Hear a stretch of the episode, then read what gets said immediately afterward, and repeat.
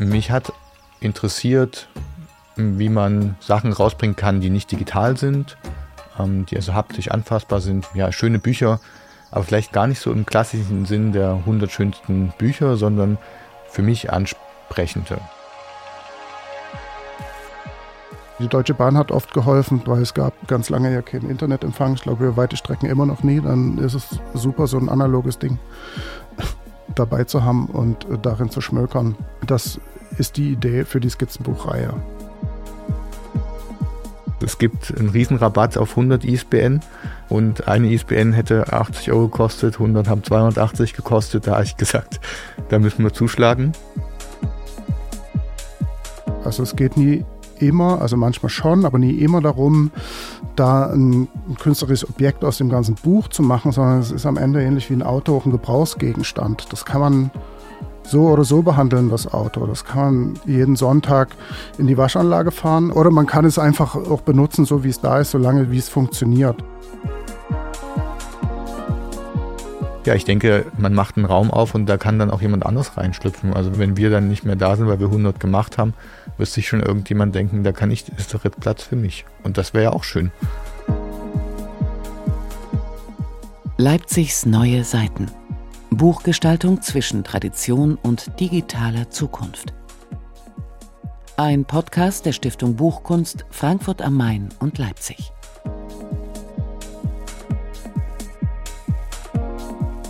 Herzlich willkommen im neuen Jahr und zu einer neuen Folge von Leipzigs Neue Seiten, dem Podcast der Stiftung Buchkunst. Mein Name ist Nils Kahlefeld und meine heutigen Gäste sind mit wenigstens einem Zipfel ihrer Existenz Verleger.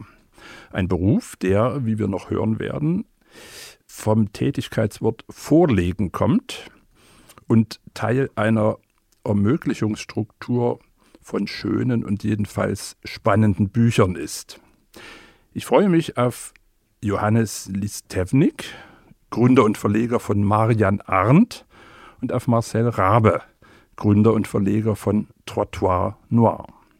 Hallo Johannes, hallo Marcel. Hallo. Hallo. Schön, dass es geklappt hat. Ja, zunächst, was sollte man über unsere Gäste wissen? Als allererstes, da wir der Podcast der Stiftung Buchkunst sind, 2023 haben es beide Verlage mit einer Produktion auf die Shortlist des Förderpreises für junge Buchgestaltung geschafft.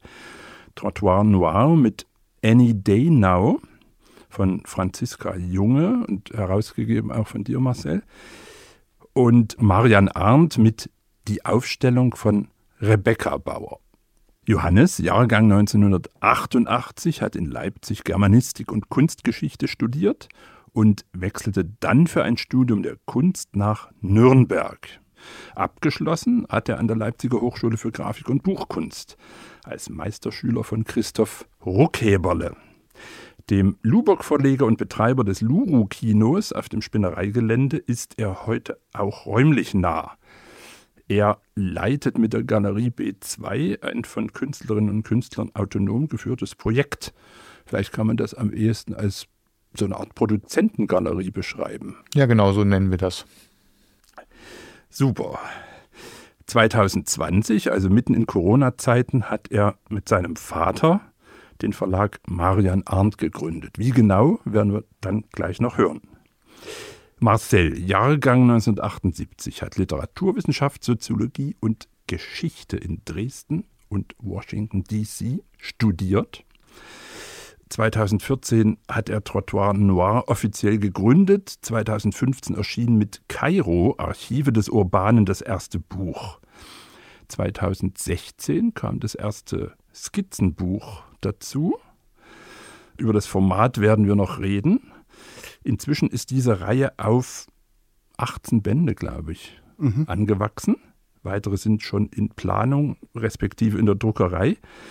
2022 Auszeichnung mit dem Sächsischen Verlagspreis. Hm. Mit einigen anderen Verlagen, glaube ich. Das war so eine Art Massenhochzeit von Kanaan. ja, 20, äh, genau. äh, 20 ausgezeichnet. Aber nichtsdestotrotz ja. wichtig. Werden wir auch noch hören. Am erfolgreichsten wahrscheinlich in eurer Produktion Olivia Goldes Karstadt waren wir. Erschienen im Corona-Sommer 2020 und mittlerweile sogar in mehreren Auflagen. In welcher sind wir denn? Gerade sind wir in der vierten Auflage. Sind kleine Auflagen, aber immerhin. Immerhin, ja. Genau. Dann frage ich dich vielleicht gleich nochmal, Marcel, wie erklärt sich denn dieser Name, den ich hoffentlich richtig ausspreche? Weil sächsisch sagt man dann irgendwie immer Trottoir oder so, aber das, so ist es ja nicht geplant. Ne? Trottoir Noir. Ja, weiß ich auch nicht. Das Logo heißt Der letzte Gast. Das hat so ein bisschen zu tun mit den prekären Lebensumständen der Kulturschaffenden in Leipzig-Lindenau. Da gab es vor einiger Zeit ja viele kleine Off-Spaces. Einer davon war der Goldene Bürgersteig und davon ist es inspiriert. Jetzt muss ich nochmal nachfragen, was war der Goldene Bürgersteig? Das ja, das war, auch eine, das war auch eine kleine Galerie in einem unsanierten Haus, in der es Konzerte, Ausstellungen und sonstige Veranstaltungen gab. Da hatte ich damals meine erste Lesung oder eine meiner ersten Lesungen gemacht. Und ja, so ist der Name irgendwie so durchgesickert. Ist aber temporär. Also den Bürger, der Bürgersteig ist hochgeklappt inzwischen, oder? Ja, der ist schon, ist schon lange den Weg gegangen, den alles geht in zu gentrifizierenden Stadtteilen. Das Haus verkauft, schade, die Läden schade. machen zu. Ja. Aber wir wollen jetzt nicht klagen, sondern äh, ich würde gerne Johannes fragen. Wie ist es bei Marian Arndt? Das klingt ja wie eine Person. Magst du etwas zur Gründung erzählen? Ich glaube, es ging ja um das Buch eines Künstlerkollektivs, dem du angehört hast. Äh, mhm. so ein kollektives Tagebuch, das niemand verlegen wollte. Sozusagen. Also ich weiß gar nicht, ob das niemand verlegen wollte. Ich hatte einfach nicht so eine große Lust, bei allen anzuklopfen. Und ich habe da nochmal drüber nachgedacht, wie sich das genau angefühlt hat. Ich denke, es war zum einen ein Unwissen, auch über die Leipziger Verlagsszene.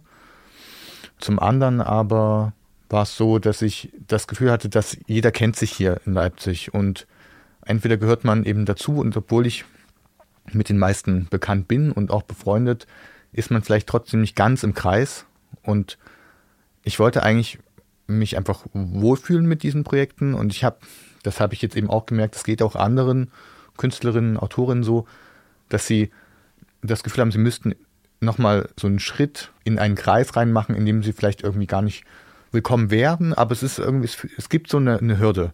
Und diese Hürde habe ich damals gespürt und habe dann gesagt, naja, also ganz in Manier äh, von Herrn Lose, von, ich glaube, Papa Ante Portas ist es, es gibt einen Riesenrabatt auf 100 ISBN und eine ISBN hätte 80 Euro gekostet, 100 haben 280 gekostet. Da habe ich gesagt, da müssen wir zuschlagen. Das ist so wie beim Bäcker. Also fünf Stück zum Preis von einem. Und dann muss ich immer leider sagen, äh, ich bin Single, ich, ich äh, kann es nicht essen. Ne? Man kann die einfrieren. Ähm, und wenn man das gut auch drauf hat mit dem Aufbacken, kauft man sich halt 50 Brötchen an einem Sonntagmorgen.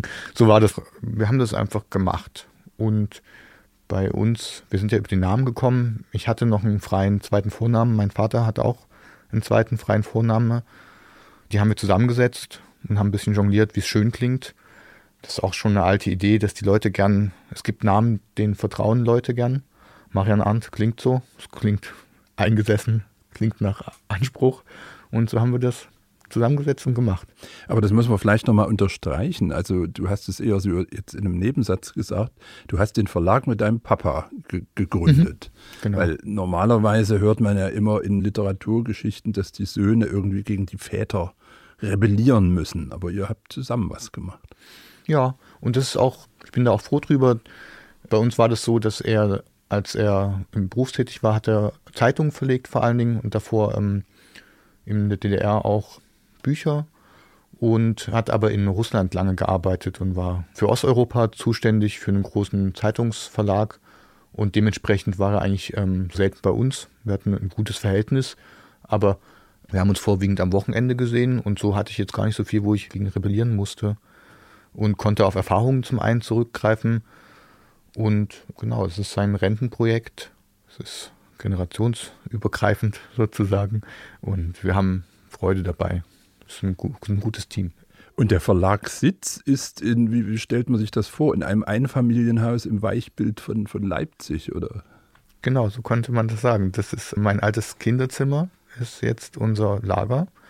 Und wir hatten uns irgendwann mal so eine kleine Billardplatte geholt in den 90er Jahren. Das, das ist der Packtisch. Und so ist es. Das ist das Elternhaus. Das, das klingt gut. Das erinnert mich ein bisschen an Haus Helga, ein Bild einer Künstlerin eurer Galerie. Ja, ja, das stimmt. Also es ist, ja, es ist einfach ein Taucher. Und das, viele Leute kennen das nicht, aber auch das macht irgendwie natürlich Spaß. Manchmal kommen tatsächlich Kundinnen zu uns rausgefahren und holen sich da die Bücher ab, weil sie sich das Porto sparen wollen. Also so weit weg von Leipzig ist es dann doch nicht. Und kriegt ihr auch Briefe an Herrn Marian Arndt? Ständig. Klar. Aber das ist auch nicht schlimm. Also. Okay, dann stellen wir uns den Herrn Marian Arndt noch ein bisschen vor und werden aber, glaube ich, mal in einem weiteren Punkt über ein paar Aspekte von Produktions- und Distributionsbedingungen sprechen, die mich interessieren würden. Johannes, du hast mal über deinen Verlag Folgendes gesagt. Wir sehen uns als Ermöglicher. Wir wollen kein Museum sein, sondern ein Offspace. Was wir nicht so gern machen, ist Standard. Wie muss man sich das vorstellen? Also, das ist ein Nebenbei-Projekt oder Do-it-yourself oder gibt es eine Gewinnerzielungsabsicht? Äh, also beschreib doch mal die, die Produktionsbedingungen. Also es gibt eine Gewinnerzielungsabsicht, das muss ich jetzt ja auch sagen, aufgrund der Rechtsform, die wir gewählt haben. Weil das Finanzamt mithört. Ganz genau. Also ein Verlag im Literaturbereich funktioniert, glaube ich, anders als ein Verlag für Künstlerinnen oder, sagen wir mal, experimentelle Bücher.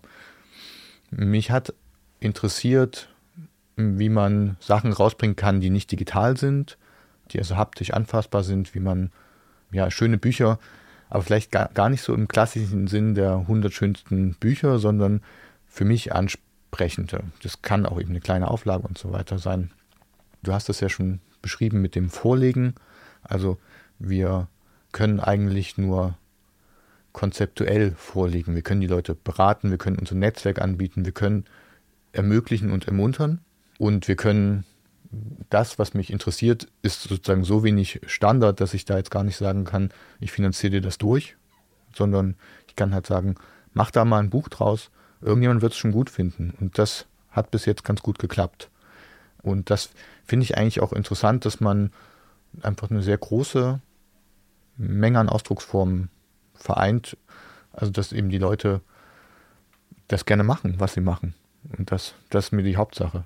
Und man denkt natürlich immer, ach, ich mache das zwei Stunden in der Woche und dann ist es nebenbei. Aber so hat sich jetzt dann doch nicht entwickelt. Es ist schon ein bisschen mehr. Manche Produkte laufen ganz gut, manche Bücher. Und es ist ein, eine schöne Tätigkeit. Wie weit steigt ihr ein in diese Projekte.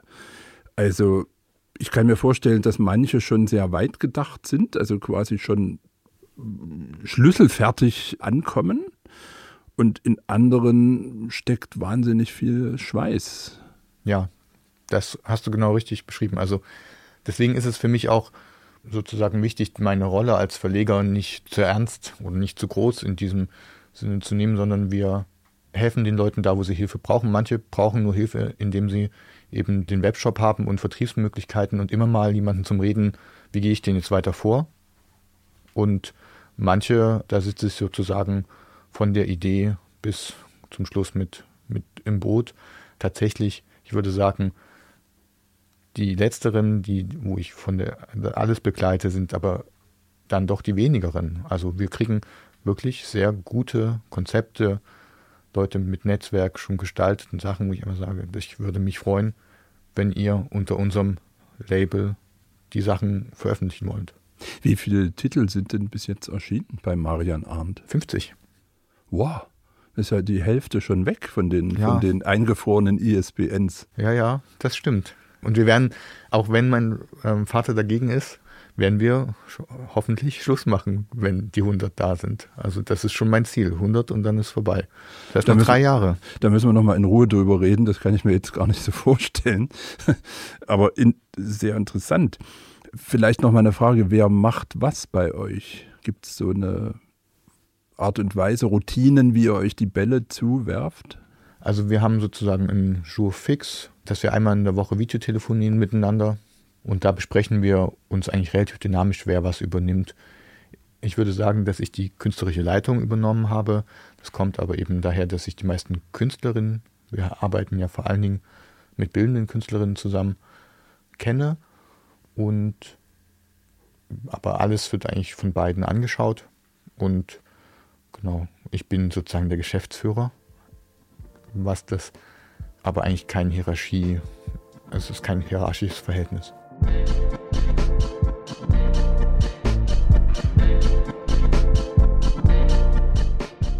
Lasst uns das mal mit den Produktionsbedingungen noch ein Stück weiter drehen. Vielleicht eine Frage an beide, aber zuerst mal wieder an Marcel, dass ich dich auch wieder ein bisschen reinhole in unser Gespräch. Wie wichtig sind denn für euch die Leipziger Betriebe? Also ja, das, was so immer unter Buchstadt geführt wird. Wenn ich bei den preisgekrönten oder shortgelisteten Büchern gucke, findet man immer so klangvolle Namen wie Pöge, DZA, Buchbinderei Müller, Bettina Mönch. Bei letzterer habe ich jetzt erfahren, dass sie im Tapetenwerk aufgehört hat. Also wie sind die Produktionsbedingungen für euch? Wie wichtig sind diese Leute? Also es hat sich in den letzten Jahren tatsächlich so herauskristallisiert, dass wir viel mit der Druckerei Pöger und auch mit der Buchbinderei Mönch zusammenarbeiten. Dass die jetzt da leider ihren Laden zumachen, ist ein ziemlich großer Schreck. Äh, wir bedauern das sehr. Also wir waren in den letzten Jahren sehr eingespielt. Die wussten, wie ich es haben will. Und ich konnte mich darauf verlassen, dass die Qualität entsprechend ist. Also insofern sind die Leipziger Betriebe tatsächlich wichtig für uns. Aber man sieht ja daran, dass es halt auch sehr in Bewegung ist. Wir sind aber nicht darauf beschränkt. Also je nachdem, welchen Inhalt ein Buch hat und worauf der Fokus liegt, ob das ein künstlerischer Fokus ist oder vielleicht mehr ein literarischer Fokus, gibt es natürlich auch einen weiteren Horizont, den wir da irgendwie beobachten und bespielen wollen. Aber der Fokus sollte schon so sein, gerade wenn wir darüber reden, wie prekär hier Kulturschaffen eigentlich auch stattfindet, dass man dann irgendwie schon auch versucht, die Handwerksbetriebe in der Umgebung irgendwie zu unterstützen, soweit das eben möglich ist in diesem Rahmen. Die Lage ist ja wirklich nicht gut. Ne? Ich habe jetzt mit Katja Zwirnmann äh, gesprochen, die auf der Spinnerei sitzt. Äh, ja, die hat auch ganz schön die Augen verdreht, ne? wenn ich sie gefragt habe, wie es so läuft. Ja, also wir reden über eine Branche, wo das Endprodukt tatsächlich ja auch Grenzen hat, wie viel Kapital da irgendwie zurückfließen kann. Also gerade wenn man sich im Randbereich von Literatur oder Kunst bewegt, das sind ja keine gigantischen Bestseller. Und die Kurt-Wolf-Stiftung hat neulich ja so ein Poster herausgegeben, wo aufgezählt wird, welche Centbeträge eigentlich in welches Gewerk fließen.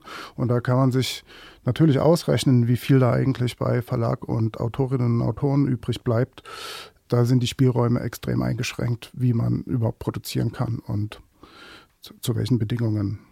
Wie sah es eigentlich mit den berühmten Lieferketten aus, also in, in Corona-Zeiten und so weiter. Also man hat ja von Preissprüngen gehört bei Papier, bei Einbandmaterialien und, und, und. Hat euch das irgendwie zu schaffen gemacht? Ja, das hat uns insofern zu schaffen gemacht, als dass die sogenannte Papierkrise stark zugeschlagen hat. Also die Materialien sind teilweise über viele Wochen und Monate nicht verfügbar gewesen und die, die dann verfügbar waren, die sind halt unglaublich viel teurer geworden.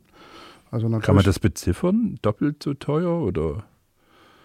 Also das Drittel oder? Nee, das kann ich so pauschal, kann ich das okay, nicht sagen. Okay. Ähm, Aber deutlich. Also ja, spürbar. Also das dekliniert sich ja durch. Also die Druckereien zum Beispiel, die wissen natürlich auch, dass sie bestimmte Preissteigerungen nicht so eins zu eins weitergeben können, weil dann natürlich irgendwie die Produktion abwandert, was ja auch ein Grund ist dafür, warum so kleine Betriebe dann schließen müssen irgendwann. Und da jammert eigentlich jede, jede einzelne Station in dieser Lieferkette. Also die Papierfrage, angeblich hat sich das so ein bisschen entspannt inzwischen, so mhm. nach Corona, aber es wird natürlich nie auf den alten Stand irgendwie zurück mhm. sich bewegen. Ja, Wie wir, ist es bei wir, euch? Wir haben ja ähm, angefangen während Corona, das heißt, es kann nur besser werden, ganz einfach. Ich habe davon, also ich bin zu grün unter, hinter den Ohren, um da wirklich was von gemerkt zu haben, was die Papierpreise angeht. Das kann ich nicht sagen. Ich Also die Sachen, die ich mit Mönch gearbeitet habe, das war sehr gut und das ähm, möchte ich also auch sagen, dass das schade ist. Wir arbeiten definitiv gerne mit den Leuten hier vor Ort. Mir geht es da gar nicht so sehr um die Wertschöpfungsketten, obwohl mir das bewusst ist. Unsere Auflagen sind meistens zwischen 50 und 150, sodass das eigentlich auch wirklich auch für die äh, Handwerkerinnen kleinere Posten sind. Und mir ist es eigentlich wichtig, mit den Menschen vor Ort reden zu können, falls mal was schief läuft. Weil es läuft dann doch oft was schief und dann kann man einfach hingehen und mit denen sprechen. Das finde ich sehr gut und deswegen arbeite ich lieber regional. Da wir aber auch ähm, Künstlerinnen, Autorinnen aus anderen Städten haben, die dann wiederum eben auch ihre Leute haben, ist es auch sehr schön, da wieder Leute kennenzulernen. Und das mag ich einfach, dass die, die meisten wirklich sehr nett sind. Und auch die Dienstleisterinnen mittlerweile, meine ich, gemerkt haben, wenn sie nicht freundlich sind, dann sucht man sich halt vielleicht jemand anderen und deswegen sind alle freundlich. Und es ist nicht so eine aufgesetzte Freundlichkeit, also man ist nicht Kunde, der Kunde ist König Freundlichkeit, sondern die machen ihre Sachen gern und es macht Spaß.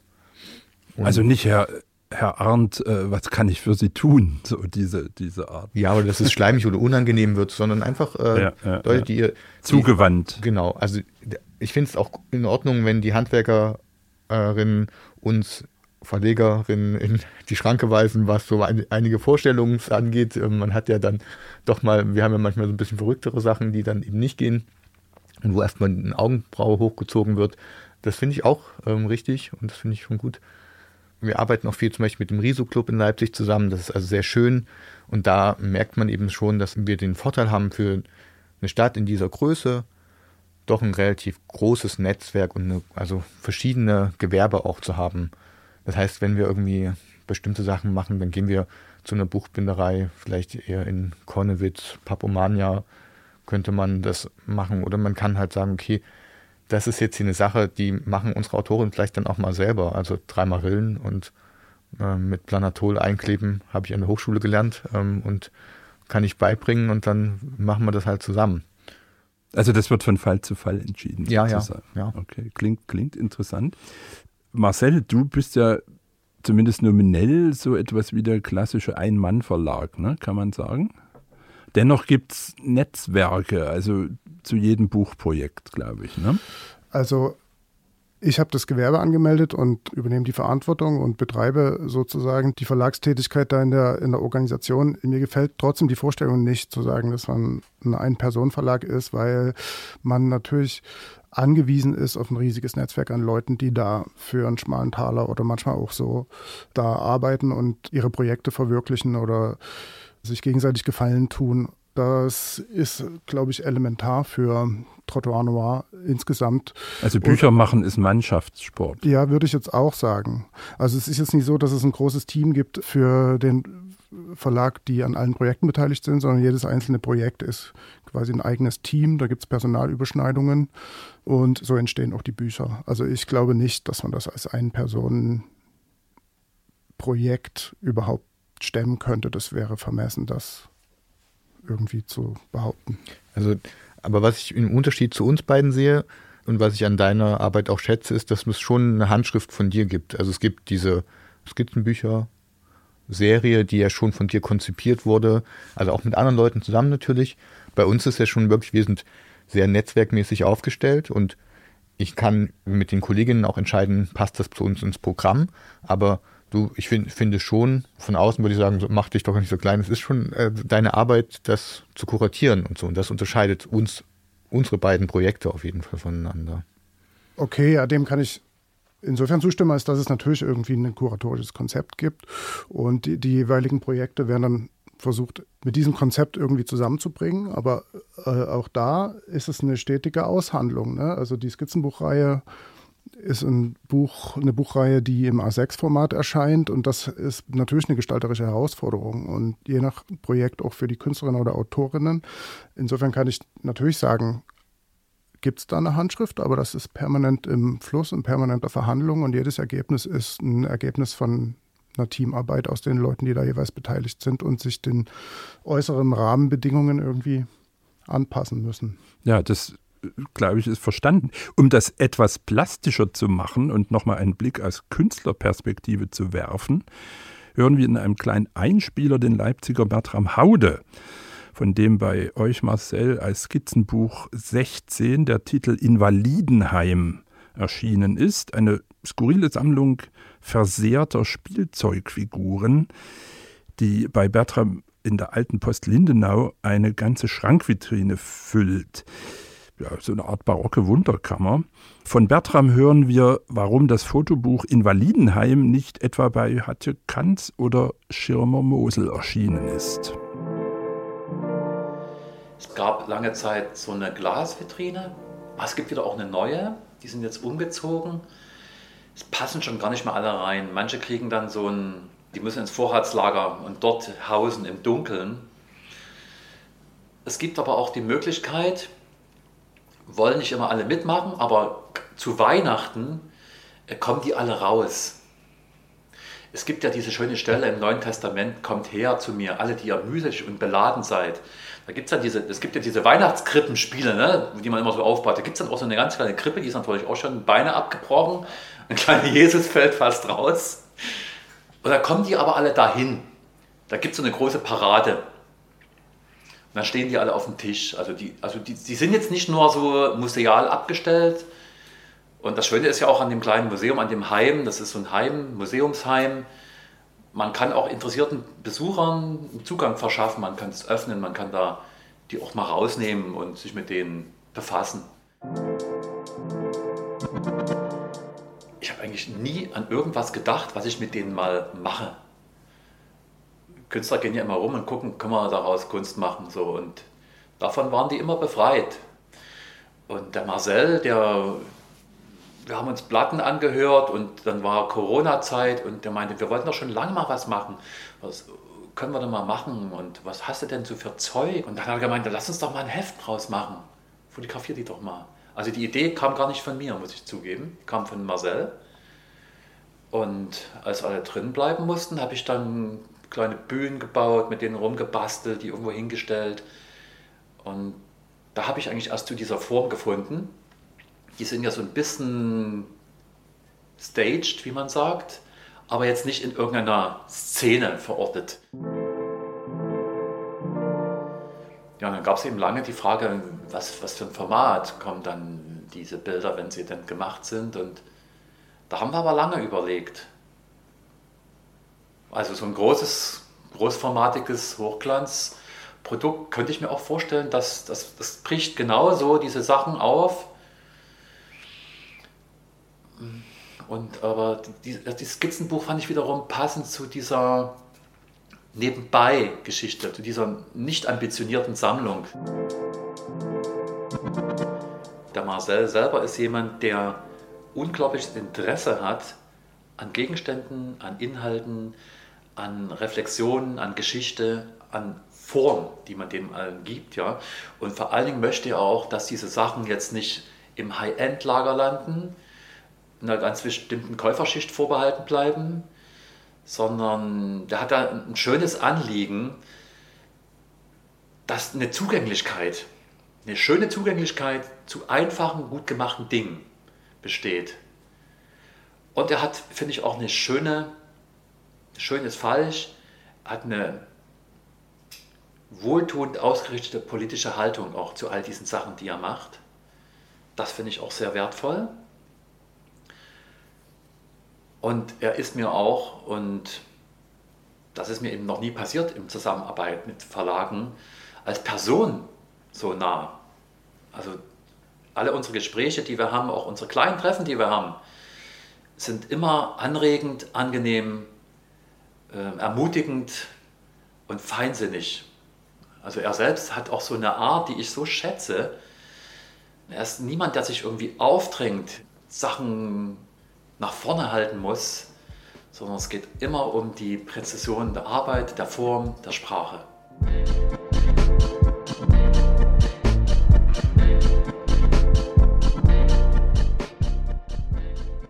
Soweit Bertram Haude. Marcel, kannst du uns noch ein klein wenig mehr über die Netzwerke von äh, Trottoir Noir erzählen? Wir hatten ja vor Bertram schon ein bisschen angefangen, darüber zu sprechen. Also wie muss man sich das, vielleicht kann man es mal an ein, zwei Projekten ein bisschen plastischer machen. Also das ist natürlich gar nicht so einfach. Es ist halt ein bestimmtes Milieu von Leuten, die in irgendeiner Weise künstlerisch oder schriftstellerisch tätig sind, aber nicht nur. Also es gibt natürlich auch Leute, die an so kleinen Sachen arbeiten, die von vornherein überhaupt nicht gedacht waren, um veröffentlicht zu werden oder wo vielleicht auch der, der individuelle Wert persönlich gar nicht so bewusst ist. Und also es kann dann zum Beispiel sein, dass jemand ein Hörspiel produziert und denkt, da kann man nochmal anders drüber nachdenken. Das ist nochmal eine andere Frage. Also die Frage, die, die Frage mit diesen Hörspielsachen, das hat was mit einem persönlichen Interesse von mir zu tun. Ich denke, dass die einen eigenen literarischen Wert entwickeln als Manuskripte, weil man da noch ganz andere Erzählebenen hat. Andere Gestaltungsebenen fallen natürlich weg, weil ein Hörspiel ist ein Hörspiel oder ein Theaterstück ist ein Theaterstück, aber die als Texte, als Lesetexte zu etablieren, äh, hat für mich einen ganz spezifischen Reiz. Übrigens auch transkribierte Interviews, gesprochene Sprache, teilweise ungeklettet und sowas. Das ist für mich eine ähm, eigene Literaturform. Mhm wofür sich dann die Skizzenbuchreihe auch so eignet. Aber nochmal zurück auf die, auf die Netzwerke. Ich meine, das Netzwerke, das ist natürlich auch so ein Begriff. Ein Unwort. Ja, der aus diesem neoliberalistischen Wirtschaftsdenken kommt, wo plötzlich freundschaftliche Kontakte sind, sind plötzlich betriebliche Kontakte oder da verschmilzt ja viel auch Arbeit und Freizeit. Deswegen bin ich da gar nicht so ein Fan davon. Was es aber zum Ausdruck bringt, ist, dass viele Leute im Austausch sind über ihre jeweiligen Arbeiten, dass es inzwischen Leute gibt, die die Gewerke wie äh, Fotografie oder Lektorat und sowas, die man sonst irgendwie auslagert im eigenen Bekanntenkreis, in einem größeren Vereinskontext zum Beispiel auch direkt bei sich um die Ecke hat und natürlich dann in diesem Nukleus sich da so bestimmte kulturelle Praxen, das klingt schon genauso. Ist auch so ein Wort. Ne? Das klingt genauso. Jetzt steht es eins zu eins, würde ich sagen. Aber ja, das ist, äh, das kommt eben so direkt aus so einem, aus so einem gelebten Alltag auch. Und da, da ist natürlich, Johannes hat es vorhin, oder du hast ihn, glaube ich, zitiert mit dem mhm. Begriff der, der Möglichkeits, wie war's? Möglichkeitsform, möglich, Ermöglichungsstruktur. Ermöglichungs, äh, genau, ja, und ja. Äh, so sehe ich Trottoir Noir auch, so sehe ich viele dieser kleinen Verlage, ja, wo man sich gegenseitig die Texte zeigt, äh, wo man Korrektur liest, wo man äh, nochmal Bildbearbeitung macht, ja, so. Also man macht sich die Räuberleiter sozusagen. Ja, ja, so kann man, kann man so sagen. Alles ist dead overs Internet, net. Alles ist dead overs Internet geht. Uns geht's nicht bei uns nicht geht's blähen. Aber alles ist dead overs Internet geht. Uns geht's nicht bei uns nicht geht's blähen. Aber alles ist dead overs Internet geht. Wichtig ist ja dann am Ende auch, wenn es tolle Bücher gibt, wie die zu den Leserinnen und Lesern kommen. Wie ist das in euren Verlagen jeweils? Also ich könnte mir vorstellen, das Internet spielt eine Rolle, aber sicherlich nicht nur, weil das sind ja auch Sachen, die man anfassen und anriechen und äh, wirklich in die Hand nehmen muss, oder? Ja, also das Internet spielt natürlich eine herausragende Rolle, weil zuallererst bei den ersten Büchern, da gibt es Zuerst gibt es im Grunde eine Webseite. Die ISB-Nummern, von denen schon äh, die Rede war, über die kommt man ins Verzeichnis lieferbare Bücher und dann geht es darum, in irgendeiner Weise eine Öffentlichkeit herzustellen. Und das ist natürlich heutzutage komplett ins Internet abgewandert. Da gibt es eben auch den Zusammenhang mit den Zeitschriften und Zeitungen, die darauf angewiesen sind, Anzeigen zu schalten. Aber das ist für so winzige Verlage eigentlich, wenn da ab und zu mal ein Preis oder eine Förderung kommt, unmöglich, diese Beträge zu bezahlen, um professionell Werbung zu schalten. Also ist man darauf angewiesen, dass die Leute für sich untereinander Werbung machen und in Ausstellungen ihre Bücher liegen haben, wenn es eine Ausstellung gibt und äh, relativ ja, oder eben auch auf Lesungen präsent sind, Lesungen machen, weil das äh, ist tatsächlich eine Beobachtung, wenn man auf Messen präsent ist oder wenn eine Lesung einer Autorin stattfindet, dass da die Leute eher geneigt sind, so ein Buch in die Hand zu nehmen und mal mh, mm, auch eins zu kaufen. Dann Teil dieses in Anführungszeichen Netzwerk ist eben, oder sagen wir, nennen wir es jetzt einfach Netzwerk, äh, sind, natü sind, sind natürlich auch die kleinen Buchläden, ne, die kleinen regionalen Buchläden, die um diese Verlagsstrukturen oder überhaupt diese Verlage zu unterstützen oder sich einfach mal in einen Laden auf den Tisch einfach so ein paar Bücher hinlegen, was schwierig ist in einem überregionalen Kontext, wo nur die Bücher bestellt werden, die entweder schon eine gewisse Aufmerksamkeit erreicht haben über eine überregionale Presse oder halt bestellt werden. Aber dass sich da mal jemand einfach so Bücher in den Laden legt auf Verdacht, das findet halt tatsächlich nur sehr räumlich beschränkt statt. Aber in Leipzig gibt es eben diese kleinen Läden, die das tun. Es dürfen Namen genannt werden. Ja, wir sind großer Fan vom Wörthersee, von Rotor Books und äh, der Buchhandlung trifft in Leipzig zum Beispiel. Das sind so die Läden, die sich wirklich auch Mühe geben und neugierig sind und gucken, was hatten der jetzt hier wieder Neues rausgebracht und dann gucken wir einfach, legen wir halt mal ein paar auf den Büchertisch und gucken, wie die Leute reagieren. Das macht ja eigentlich eine gute Buchhandlung aus, dass ich dort Sachen finde, von denen ich vorher noch gar nicht wusste, dass es sie gab. Also das ist für mich immer das Glückserlebnis. Johannes, wie ist es bei dir? Ich kann mir vorstellen, dass es für Marian Arndt nochmal ein Tucken schwieriger ist, selbst in diese tollen eben genannten Buchläden reinzukommen. Also welche Erfahrungen habt ihr da gemacht? Also bei uns war das so, dass wir am Anfang ein bisschen Probleme hatten mit den Buchläden. Das ist aber auch ganz logisch, weil die uns noch nicht kannten. Wir waren ja auch frisch und uns gibt es jetzt ja eben seit drei Jahren erst. Deswegen habe ich da noch nicht so viel Erfahrung. Mit Rotor arbeiten wir jetzt auch zusammen mit Emsin, El Libro. Ich glaube auch Trift, das sind Läden, die sich eben interessieren. Das ist natürlich ganz toll. Wir haben das Glück, dass wir eine sehr schöne Homepage haben, bei der sich die Bücher so drehen. Und das hat ein Leipziger Maler, Christian Bär, ein guter Freund von mir, gestaltet. Und das finden ganz viele Autorinnen und auch also ein bestimmtes Publikum sehr anziehend. Und deswegen funktioniert unser Webshop ganz gut. Das, wenn ich mal ganz kurz reingrätschen darf, also die Seite ist wirklich äh, fantastisch. Da muss ich auch meinen Hut ziehen. Ja, die, äh, an der spalten sich aber auch die, also es gibt, es gibt ein Zielpublikum, die sagen einfach, sie kommen damit überhaupt nicht zurecht, sie finden keine Informationen, hier dreht sich jetzt was und mehr, mehr verstehen die dann nicht. Das ist also ähm, vielleicht auch nicht besonders barrierefrei, aber da haben wir dann wirklich die Gestaltung sozusagen vor die Barrierefreiheit gesetzt.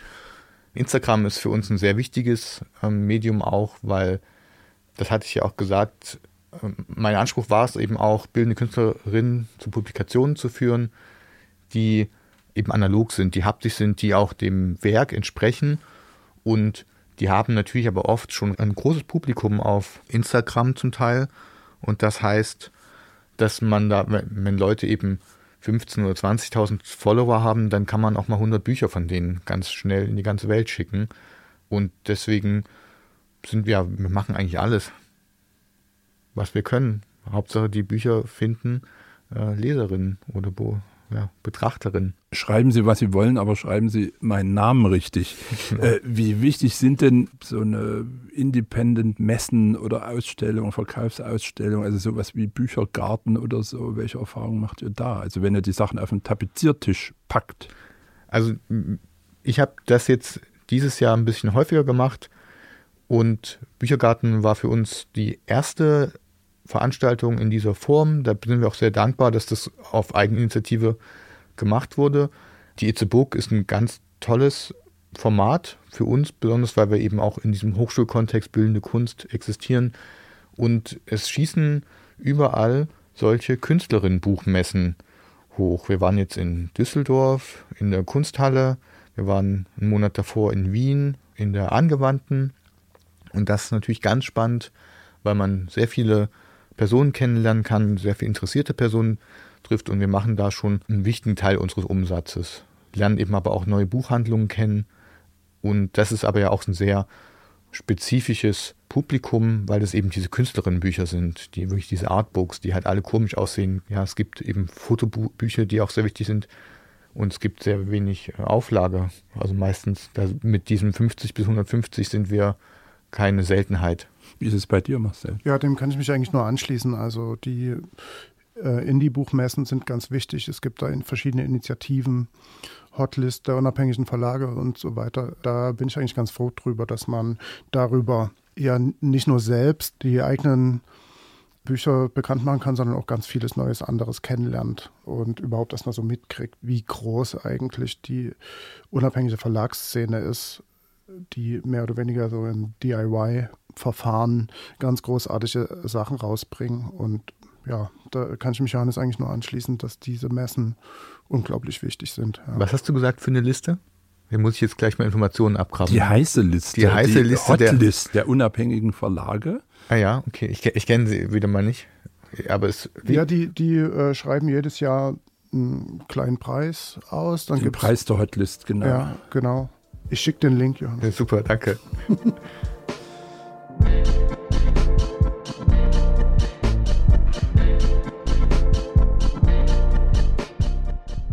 Ja, lasst uns nochmal den Betrachtungsstandpunkt wechseln. Wir haben jetzt schon über alle möglichen Metaebenen gesprochen, über Produktionsbedingungen, Distributionsbedingungen. Lasst uns vielleicht nochmal über die Bücher selbst sprechen, über die Formate auch, die ihr macht. Marcel Trottoir Noir hat die Skizzenbuchreihe etabliert, von der wir schon gesprochen haben. Aber es gibt auch Bücher wie, hier liegt es gerade auf dem Tisch nochmal, Any Day Now. Das ist ja etwas, was früher beim Taschenverlag als Jumbo wahrscheinlich bezeichnet worden wäre. 600 Seiten, 2500 Zeichnungen, also wirklich ein regelrechter Wummi von Buch. Wie, wie entscheidest du sozusagen, welches Format für ein bestimmtes Thema für dich passen könnte? Ja, also das Hauptinteresse von Trotto Annoir ist ganz allgemein, kann man das, glaube ich, nennen. Ich habe es irgendwann mal Aufzeichnungssysteme als Aufzeichnungssysteme bezeichnet. Da muss ich, pardon, wenn ich kurz reinspringe nochmal, als ich dieses Wort las, Aufzeichnungssysteme, musste ich gleich an die Aufschreibsysteme von Friedrich Kittler denken. Äh, sch- schwirren die da auch mit rum? Naja, na- im weitesten Sinne Im natürlich. weitesten Sinne ja, schon, Also ne? ich bin ja auch Medienwissenschaftler und natürlich ist da irgendwie ein, ein Begriff. Aber ich, äh, sorry, man macht es ja nicht, den, den Menschen, der gerade anfängt, etwas zu erklären, zu unterbrechen. Aber so ist das nun mal hier in diesem Podcast. Ja, Also, okay. sorry. Ja, kein Problem. Äh, ja, Aufzeichnungssysteme, mh, das kommt aus dem spezifischen Interesse dafür, dass Leute ja immer irgendwie Dinge notieren, zeichnen, manchmal bewusst, manchmal unbewusst. Das ist ganz oft Abfall, also damit meine ich jetzt zum Beispiel Einkaufszettel oder sowas. Da gibt es ja auch ein Buch, was eigentlich so äh, auf Verlust irgendwie, also nichts, was man in irgendeiner Weise aufheben würde. Ich habe gerade an Reinhard Götz gedacht, Abfall für alle, aber das ist ja schon wieder ein paar Jahre her. Das ist ein paar Jahre her, aber letztendlich ist es ein ähnlicher Ansatz. Und je nachdem, wie weit man diesen Begriff fasst, kann das ja alles Mögliche sein. Also das können eben neben diesen Listen auch Manuskripte sein oder mh, Fotos, die man eigentlich nur so random macht, ohne ein spezifisches Interesse eigentlich. Und nur wenn man dann 1000, 2000 davon hat, haut man die zusammen und man sieht, man, da wird ganz viel Realität und Geschichte drin abgebildet. Und das hat eine ästhetische Qualität, aber das wird äh, in einer bestimmten Art und Weise dann später auch Literatur. Und natürlich, wenn man das als Werkzeug betrachtet oder als Methode, dann äh, hat man dann ab einem bestimmten Punkt auch die, die Grenze zur Literatur an sich überschritten. Also das kann man ja bewusst einsetzen, äh, dieses Material und diese Art von ja, Aufzeichnung von Realität. Und ob das jetzt, also Skizzenbücher äh, suggeriert ja erstmal, dass es äh, gezeichnete Sachen sind. Am Anfang gab es einige dieser Sachen, die halt sehr visuell waren, aber zum Beispiel auch von, von bildenden Künstlern sich dann die Pinnwände anzugucken oder was haben die eigentlich in Büchern angestrichen. Das ist so interessant äh, und finde ich, es kann für jemanden, der sich dafür interessiert oder darauf einlässt, exemplarisch sein. Und in dem exemplarisch für gesellschaftliche Zustände, für eine Auseinandersetzung, für einen bestimmten Diskurs oder wie man eine Idee in Form übersetzt. Und im speziellen Fall von Franziska Junge, Any Day Now, die hat einfach für über zehn Jahre jeden Tag versucht, eine Zeichnung zu machen. Und das hat ja auch was sehr Meditatives, wenn man sich am Ende des Tages hinsetzt und überlegt, was ist jetzt eigentlich der relevante Moment für mich in, an diesem Tag gewesen. Das macht man, glaube ich, generell viel zu wenig und sie hat es eben über einen langen Zeitraum gemacht und hat das eben zeichnerisch gemacht. Andere Leute schreiben eben Tagebuch, sie hat es gezeichnet. Zeichnet auch immer noch Tagebuch. Also jetzt in, in dem Falle ist es äh, zwischen 2003 und 2012, also gerade auch eine Umbruchszeit in Leipzig. Ne? Wie sind die Wohnverhältnisse? Wie ändert sich eine Biografie zwischen Studium und Erwachsenwerden, dann auch Mutterschaft? Das steckt dann alles da drin. Und dieses Buch ist natürlich, es hat halt einen Telefonbuchcharakter. Insofern als dass man zweieinhalbtausend Zeichnungen natürlich in einem A6-Format unterbringen kann. Deswegen ist es größer ausgefallen, aber der, die Perspektive ist genau das Verlagsinteresse. Und für andere Sachen oder die halt einen geringeren Umfang haben oder auch einen journalistischen oder dokumentarischen Anspruch ist eben dieses A6-Format hm, passender. Zum Beispiel, weil man das auch mit sich mitschleppen kann, mal auf einer Reise. Es passt in die berühmte Westentasche haben wir wieder so ein schönes Wort als unserem Klischeebaukasten. Ja, oder Arschtasche. ähm, ja, also man hat das halt mit und, und muss nicht die ganze Zeit irgendwie, die Deutsche Bahn hat oft geholfen, weil es gab ganz lange ja keinen Internetempfang, ich glaube über weite Strecken immer noch nie, dann ist es super, so ein analoges Ding dabei zu haben und äh, darin zu schmökern. Das ist die Idee für, für die Skizzenbuchreihe. Aber ich muss trotzdem ergänzend sagen, es gibt auch wissenschaftliche Beiträge in dieser Reihe. Also das mhm. sind nie nur so äh, Schnipsel, sondern halt auch ähm, Texte, die sich sehr theoretisch und elaboriert mit wissenschaftlichen Fragen auseinandersetzen. Äh, in dem Falle sind das zum Beispiel äh, universitäre Abschlussarbeiten, wo ganz viel Arbeit immer reinfließt und oft auch sehr viel auch wissenschaftliche Ergebnisse stattfinden, aber letztendlich nur für die Schublade produziert wird, weil das außer den Gutachter am Ende niemanden mehr interessiert. Und da gibt es ganz herausragende Arbeiten, die auch in dieses Skizzenbuchformat gehören, meines Erachtens. Wenn man es nochmal versucht zu fassen, was sind die besonderen Möglichkeiten dieser kleineren Form und was sind aber vielleicht auch die Grenzen dieses Formats? Also, also äh, ich bin auf die Frage gekommen, wenn man sich das Buch von Olivia anschaut, das könnte man ja auch irgendwie als Prachtband oder als wirklich sehr kulinarisches Spektorbook sich vorstellen, ja, mit 400 Seiten und 1000 Fotos und äh, Faximiles und weiß der Geier. Ne? Die Grenzen dieses Formats äh, muss man klar sagen, viele, zum Beispiel auch Fotokünstlerinnen, die haben natürlich ein Problem damit, da, äh, in so einem A6-Format ihre Fotos, die, die, wirken da anders. Das ist dann nicht mehr das, was es wäre, wenn es an der Wand hängt oder eben in so einem Tablebook wäre, sondern das ist halt schon ein Umgang mit, ein völlig anderer Umgang mit dem Material. Es äh, stellt es in einen völlig anderen Kontext, weil eben der Fokus darauf liegt, was wird damit dokumentiert. Also gerade bei den Bildern von Bertram Haude zum Beispiel, natürlich könnte das ein großes Hochglanzbild sei, äh, sein, äh, aber es ging halt spezifisch um die Art der Sammlung und des, äh, ja, irgendwie anders Kategorisierens und so weiter. Und das Notizenhafte bleibt so erhalten, finde ich, oder wird zumindest wird der Fokus darauf gelegt. Ein anderes Beispiel ist das Skizzenbuch von äh, Rolf Arnold, der ist bis heute ja Fotograf am Schauspielhaus. Der hat aber vor 30 Jahren, als er anfing zu fotografieren, 35 Jahren inzwischen, bei seinen Fotos natürlich überhaupt keinen künstlerischen Anspruch gehabt und deswegen eigentlich auch kein Interesse, sich damit vergleichen zu lassen mit Leuten, die aus dieser Zeit irgendwie Bilder veröffentlichen, aber das Skizzenbuchformat, zu dem ich ihm dann äh, überreden konnte, hat das eben geöffnet weg von diesem künstlerischen Hochglanzanspruch in dieses Notizenhafte und da wird es natürlich zu einem wunderbaren Dokument.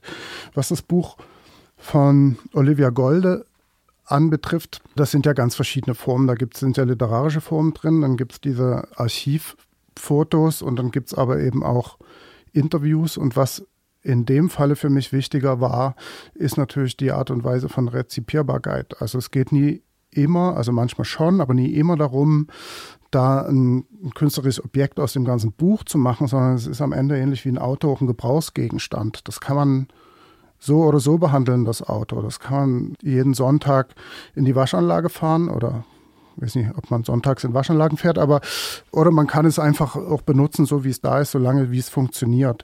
Und die Skizzenbuchreihe, obwohl sie inzwischen natürlich einen ganz anderen handwerklichen Anspruch hat, hat ja so begonnen, äh, den Gebrauchswert dieses Mediums in irgendeiner Weise im Vordergrund zu stellen. Also es ist günstig hergestellt, benutzbar. Es ist nicht so schlimm, wenn wenn da ein Kratzer drin ist oder wenn man irgendwie den Buchrücken knickt oder so. Und es erreicht natürlich damit auch ganz andere Leute, als äh, es erreichen würde, wenn es jetzt, sagen wir mal, 50 oder 60 Euro kosten würde. Ne?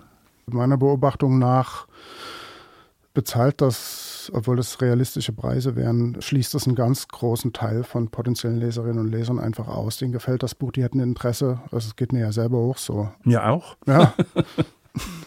also was, wie, wie, wie, soll das, wie soll das klappen? Also es, es gibt solche Beispiele ja. Also Franziska Junge, einfach weil es einen ganz anderen Umfang hat, eine andere Dimension, hat diesen Preis, muss diesen Preis aufrufen, so sind die Realitäten.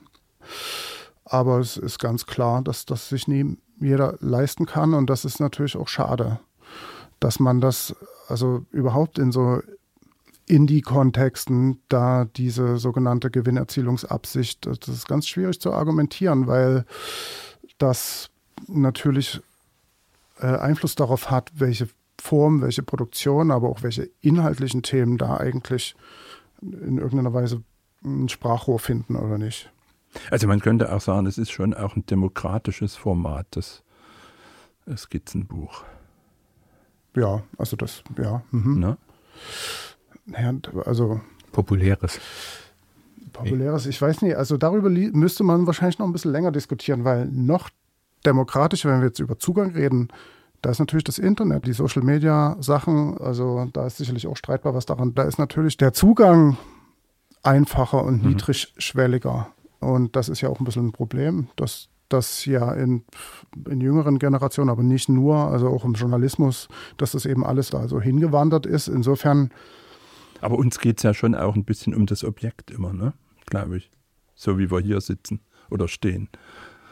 Naja, und die Archivierbarkeit. Also das ist nie so flüchtig ja. wie halt was im Internet.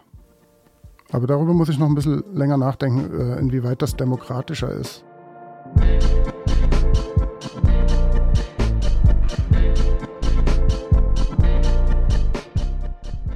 Wir können das sacken lassen. Wir müssen nicht alle Fragen heute beantworten. ich würde nämlich gern äh, Johannes wieder mal reinholen, äh, weil auch bei Marian Arndt ist ja die formale Bandbreite beträchtlich, also wahrscheinlich sogar noch deutlich beträchtlicher als bei euch, durch das hatten wir ja vorhin auch schon gesagt, durch das relativ fixe Format, zumindest bei den Skizzenbüchern. Und das reicht also von, bin ich ja großer Fan, deshalb habe ich es gleich nochmal eingepackt, dass ich es vor mir sehe, von diesem Gesamtkunstwerk Waldplatz, was wirklich ein ganz tolles Buch ist, finde ich. 300 Exemplare. Ich weiß gar nicht, gibt es noch welche oder ist es schon da gibt es noch welche, ja. Genau. Bis hin zum Magazin Hot Topic. Mhm. Vielleicht kannst du es mal anhand dieser beiden von mir jetzt genannten Beispiele mal ein bisschen ja. erklären. Also gerade wenn ich sage Waldplatz, warum ist das ein Gesamtkunstwerk? Also Waldplatz ist ein sehr schönes Buch, das einen großen Leipzig-Bezug hat. Da haben sich vier Künstlerinnen zusammengefunden. Einmal Stefan Wartenberg, der Lyrik schreibt, Benjamin Kunert, der Zeichnungen macht und die zwei Gestalterinnen, Paula Hohengarten und Moritz Zeller. Und das ist auch so eins dieser Projekte, die, wo ich wirklich das fertige Buch eigentlich bekommen habe, schlüsselfertig gesagt habe, ja, das machen wir auf jeden Fall, das ist von vorne bis hinten sehr gut. Ich muss da gar nichts mehr machen. Und also als Gesamtkunstwerk kann man das wirklich sehen, weil das auch in der, wie das Buch entstanden ist, eine sehr schöne Geschichte ist. Es gibt zuerst die Zeichnungen des Straßenbahnfahrers, der an HGB studiert hat, als Nebenjob Straßenbahnfahrer ist, und dann die Linienpläne des Waldplatzes zu einer Serie von Zeichnungen gemacht hat. Dazu hat er seinen um, guten Freund, der Lyriker ist, gebeten, nicht zu dem Waldplatz, sondern zu diesen Zeichnungen wiederum Lyrik zu machen. Und als die beiden dann an die Gestalterin getreten sind, haben die entschieden, dass sie auch noch Fotos, weil sie sich eben auf Fotografie interessieren, beziehungsweise auch das studiert haben, Fotos dazu beisteuern werden. Und dann haben wir also ein sehr schönes offenes Papier im Innenteil. Wir haben eben diese offene Fahrtenheftung, die man sehen kann. Dann sind aber eben auch eingebunden auf einem Hochglanzpapier perfekt litografierte Fotos vom Waldplatz. Und das wurde gedruckt bei Pöge und dann, ich glaube, auch beim Mönch damals gebunden. Dann gibt es noch ein ganz schönes Papier gestrichen auf der Außenseite. Es erinnert an DDR-Bildbände irgendwie. Es ist ganz lapprig und es umschließt dieses Buch. Also ganz, ganz toll, gestalterisch. Da stimmt ähm, eben alles. Gedruckt in Leipzig über ein Leipziger Thema.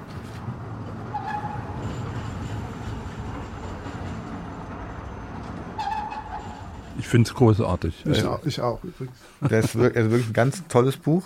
Freue ich also, mich auch sehr. wer auch immer hier zuhört, Waldplatz, ich glaube, irgendwann ist es dann einfach mal alle, ne? Ja, das kann vorkommen. Und im Vergleich haben wir eben Hot Topic auch. Das haben wir jetzt in einer Auflage von 1700. Die ist die vierte Ausgabe.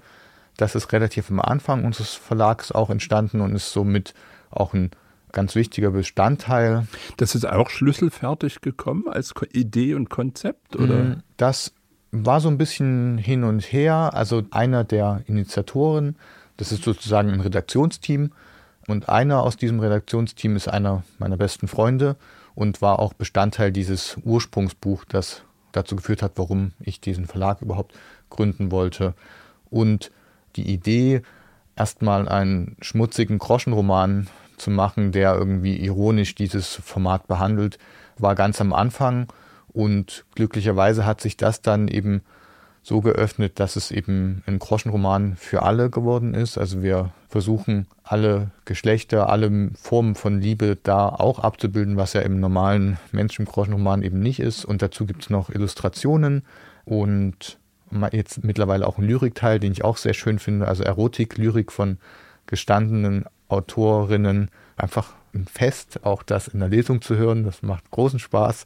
Und das heißt, das hat sich, da war ich schon am Anfang so ein bisschen mit dabei, aber eigentlich hat sich die Redaktion das auch äh, mit sehr, sehr viel Arbeit eben dieses jetzt doch sehr erfolgreiche Heft konzipiert und wir unterstützen die, wo wir können.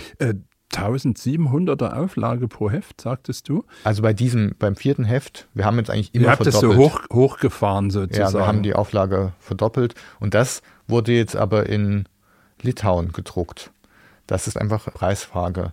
Das ist Paperback, ähm, einfach relativ einfach gebunden. Auch die Gestaltung schreit ja ein bisschen danach, dass es irgendwie einfach ist. Und wie vertreibt ihr Hot Topic? Also hauptsächlich über die Website oder auch im Buchhandel? Oder ich habe gerade überlegt, das wäre ja fast was für den Bahnhofsbuchhandel. Da kommt man ja auch ganz Genau. schlecht Das rein. ist ein ganz großer Traum seit der ersten Ausgabe von Hot Topic, dass das im Bahnhofsbuchhandel erhältlich ist. Die haben uns leider bis jetzt immer abgelehnt.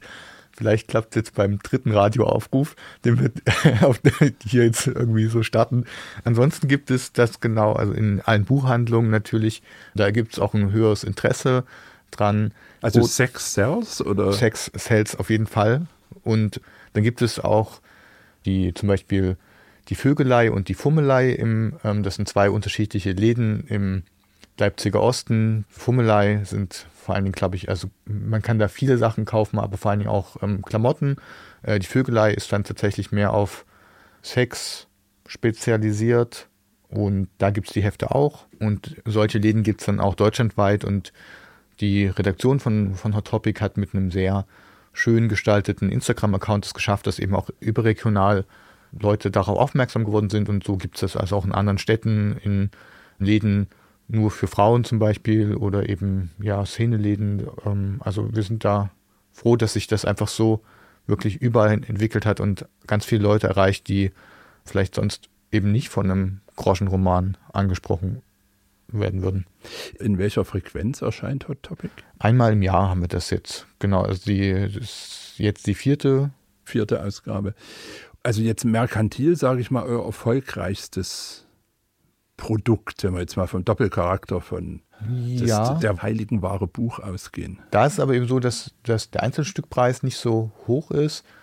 Vier Hot Topic waren ein Buch und dann äh, hat sich das auch gelohnt und das konnten wir eben auch ganz gut ähm, verkaufen wegen dieser großen Instagram-Reichweite. Und da wir nur ein Podcast sind und man uns nicht sieht, fällt mir jetzt noch auf, dass es bei Hot Topic offensichtlich auch schon Merch gibt. Du hast nämlich ein Hot Topic Shirt äh, an. Ja, also die Gestaltung, Johannes. genau, also ganz viele Grüße an die äh, Redaktion des Hot Topic Team. Die machen auch ganz tolle Aufkleber immer, Poster und für mich selber könnte ich nicht so viel Werbung machen, für die kann ich das machen, die äh, machen das sehr schön. Es gibt T-Shirts und vielleicht kommt da auch noch mehr, mal ein Schal oder so. Okay, wir haben kurz Werbung gemacht. Marcel, Johannes, eine Frage nochmal an euch beide. Wie geht es mit euren Verlagen weiter? Was ist gerade so in der Pipeline oder in der Druckerei? Worauf können wir gespannt sein jetzt im Januar 2024 mit Blick aufs Frühjahr? Ja, also bei uns ist gerade sehr viel in, in Arbeit. Unter anderem der erste Roman von Caroline Kral, Wühlen. Da freuen wir uns sehr drauf. Der wird im Frühjahr rauskommen. In, in einem der Formate, über die wir schon, Nein, oder in einer freien Form sozusagen? Also das ist tatsächlich der erste Roman, das haben wir bisher nicht gemacht. Der wird eine neue Reihe eröffnen oder ist zumindest erstmal das Pionierwerk für die Dinge, die da kommen. Aber du weißt, Belletristik, das ist nochmal eine ganz andere Nummer, ne? Naja, es gibt natürlich trotzdem Verbindungen zum Verlagskonzept. Da dürft ihr gespannt sein, wie sich das realisiert. Wir sind gespannt. Ja, magst ja. du noch was äh, sagen? Ja, vier neue Skizzenbücher sind in Arbeit. Da sind auch Kurzgeschichten dabei, aber auch ein Buch der Künstlerin Anna M. Kempe und von Anna Koff kommt auch im Frühjahr ein neues Skizzenbuch. Also die Skizzenbuchreihe wird sich weiterentwickeln und ja, ich freue mich drauf, dass das inzwischen auch so eine Adresse ist, die eine gewisse Eigendynamik entwickelt hat und sich Leute für dieses Format speziell interessieren. Also du kriegst halt häufig auch mal Post, äh, die berühmten unverlangt eingesandten Manuskripte. Das geschieht inzwischen, ja. Der Stapel wächst. Der Stapel wächst. Johannes, wie ist es bei dir? Oder bei euch? Ja, also ich denke, dass wir ein bisschen das äh, Tempo runterfahren wollen, weil wir letztes Jahr schon, wir haben ja nur 100 ISBN ähm, und wir haben letztes Jahr schon relativ viel gemacht. Und ich weiß, dass wir jetzt als nächstes mit Julia Schäfer ein Buch rausbringen, auf das ich mich sehr freue, weil das sehr schön gestaltet ist und ihre Arbeit zusammenfasst. Das ist sehr spannend. Seit einer ganzen Weile arbeiten wir an einem Pilotmagazin zur Kultur der Nachhaltigkeit, der Suffizienz. Das wird auch nochmal was ganz Neues. Das wird im März, denke ich, erscheinen. Da arbeiten wir zusammen mit zwei größeren Forschungsinstituten. Die sind auf uns zugekommen, weil sie gedacht haben, dass wir mal was Verrücktes und Wildes machen können, um ihre Forschungsinhalte zu kommunizieren. Und das wird auch verrückt und wild. Die, ich bin sehr froh, dass ich da Julius Wagner und Paul Bohler als Illustrator bzw. Gestalter mit ins Boot holen konnte. Und ja, genau. Und dann geht es mit Künstlerinnen-Publikation weiter. Hot Topic 5, wahrscheinlich Ende des ähm, Jahres. Also schön langsam, damit die 100 noch äh, möglichst lange reichen, damit ja. uns als Verlag noch eine Weile erhalten bleibt. Ja, ich denke, man, man macht einen Raum auf und da kann dann auch jemand anderes reinschlüpfen. Also wenn wir dann nicht mehr da sind, weil wir 100 gemacht haben, wird sich schon irgendjemand denken, da kann ich, ist doch jetzt Platz für mich. Und das wäre ja auch schön. Okay, wir müssen auch jetzt mal langsam schauen, wie wir, wir können den Staffelstab heute nicht übergeben. Wir müssen jetzt irgendwann zum Ende kommen mit Blick auf die Uhr. Vielen Dank, Johannes. Vielen Dank, Marcel. Danke für die Einladung. Es hat großen Spaß gemacht, mit euch zu reden. Schön, dass ihr euch die Zeit genommen habt. Und das war sie auch schon, die zehnte Folge von Leipzigs Neue Seiten dem Podcast der Stiftung Buchkunst. Liked uns gern, wenn euch die Folge gefallen hat und abonniert uns, wenn ihr künftig nichts mehr verpassen wollt. Über Kritik, Anregungen, aber auch Lob freuen wir uns unter info@stiftung-buchkunst.de.